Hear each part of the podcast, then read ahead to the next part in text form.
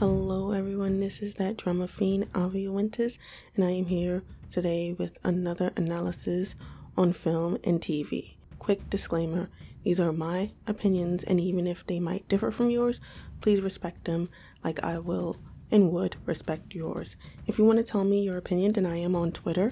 My handle is Avia Winters, or go to aviathedramafiend.wordpress and comment or leave me a voice message. There are so many options. Now, like always, there will be spoilers. Tonight, I am talking about the South Korean drama, The Devil Judge. It's been a while since reviewing a Korean drama due to not finishing some or nothing with my uh, favorite themes or genres being out at the moment, but now they are starting to come out. It seems like mystery, thriller, and crime comes out during certain seasons. These mostly seem to come out during the winter, it seems to me. But anyway, we're going to talk about the plot and story first.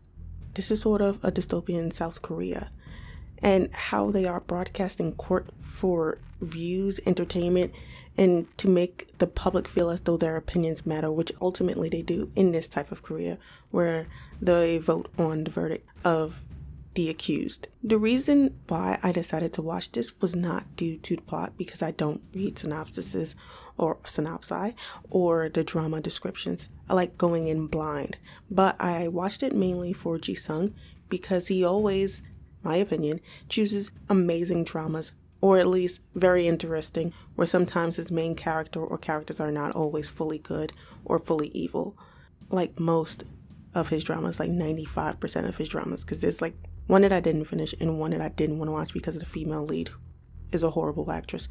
But anyway, there is an in between this gray version in which his characters may do bad things for good reasons or somewhat or somewhat justified. And every time I saw Ji Sung with a suit and his hair up a little and the rest was like slicked back or whatever, I kept seeing Shin Se-gi and hearing it the way Hwang Jung-eum said it. If you don't know who I mean by Shin Se-gi, you need to watch some more of Ji Sung's dramas, past dramas, because he chose some good ones. Not all of them are good, like I said, but the majority of them are pretty good and possibly like amazing. But just something of note the day that I recorded this and the day that I wrote my notes out, I had only watched the first and second episode. By the time that this is uploaded, I will have watched at least all six episodes that is that are out currently. So my opinions may change later on. Matter of fact, I think they they they will. So let's talk about the characters. Yoon Soo Hyun. I love that she's the relentless detective where she digs deep into a case if it smells funny. However, she's annoying a bit when it comes with constantly confessing to Kim Ga-on. Like she is always saying, let's get married. Will you get married? And talking about a girlfriend that he obviously does not have. I mean, can you just back off on that? It's a bit much. Like, it's obvious that there are feelings from him as well, but can you stop berating him with comments like those? I have a feeling about her future, yet that's for later. The next character is Kim Ga-on. I do like his character as well, and how he doesn't sit still when he notices injustice. We don't really know why. Also, um, Yoon Soo Hyun also does that as well. She doesn't sit still when she sees injustice. So I like that about her as well. Um, we really don't know why he's investigating or bugging Johan's office, but we can guess based on what was sort of said. Ga-on is trying to see if the judge is dirty or not under the watch of the older um, guy who basically put him in his position, who's acts kind of like as a father sometimes, the way they talk to each other. The third and last and very important character is Kang Johan. He is a very mysterious character, and unlike I mentioned before, Ji Sung chooses really interesting characters. I want to hate him for abusing his power and making someone lie in the court of law to get rid of someone big, and I mean big as in a rich person. He gets rid of people who are important, meaning in the eyes of like money or, you know, he that person makes a lot of money. Um, I just can't hate Kang Johan. I feel like there's obviously a reason why he's doing this, and I am thinking of reasons as to why he would be. Maybe that the first man he condemned to 200 plus years in prison might have been guilty of something else instead of allowing elderly people to die and not doing much about it because that doctor lied at court saying that he said this about the elderly people that they he don't care it's just elderly people you know um we know that but why would johan do that because he's bored i don't really think so we saw his disregard for people who are a smaller number than the majority, so he'd always choose to save the larger number of people like he did when he was aiming at the bus driver and possibly again when it came to the businessman versus the elderly townies. So, before speculations is my interesting and favorite moments.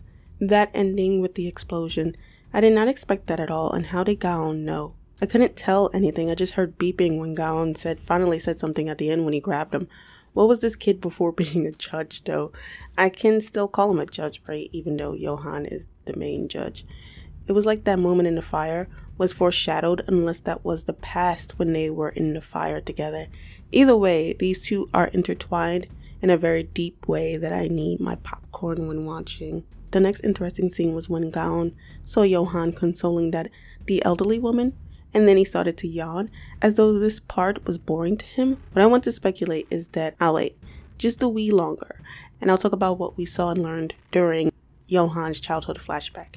I do love this different type of system when it comes to allowing viewers or rather citizens to vote deciding a person's fate with the viewers, but couldn't votes be like altered or hacked in the near future by like major corporations skilled enough? I know we have court TV in America, but they don't allow us to vote. This is a very interesting way of doing things though. Now, my STQs, which are speculations, theories, and our questions. This will not be in any specific order, but we saw Kang Johan's childhood and the way the priest made Johan seem like he was basically the devil, where the title came from. Where he killed a bird that flew into the classroom and then brilliantly orchestrated chaos in his own classroom. And I say brilliantly because that was brilliant. The thing is, I feel like all of that was justified considering what happened. The girl who I believe is the weird secretary girl that was hugging him at the party was terrified, so he thought that he'd help her. Maybe his cognitive skills or social skills aren't great, which is why he misinterpreted it. Yet the kids started bullying him and calling him names, so he planned to get them all back. Especially he didn't just get called names, they threw things at him. So it's not like they just talked about him behind his back. They said it to his face, laughed at him, threw things at him, so it makes sense. He was also bullied by his whole class, and no one was on his side, so he destroyed their harmony because they wouldn't allow him to have his. I guess you have to be bullied to understand this.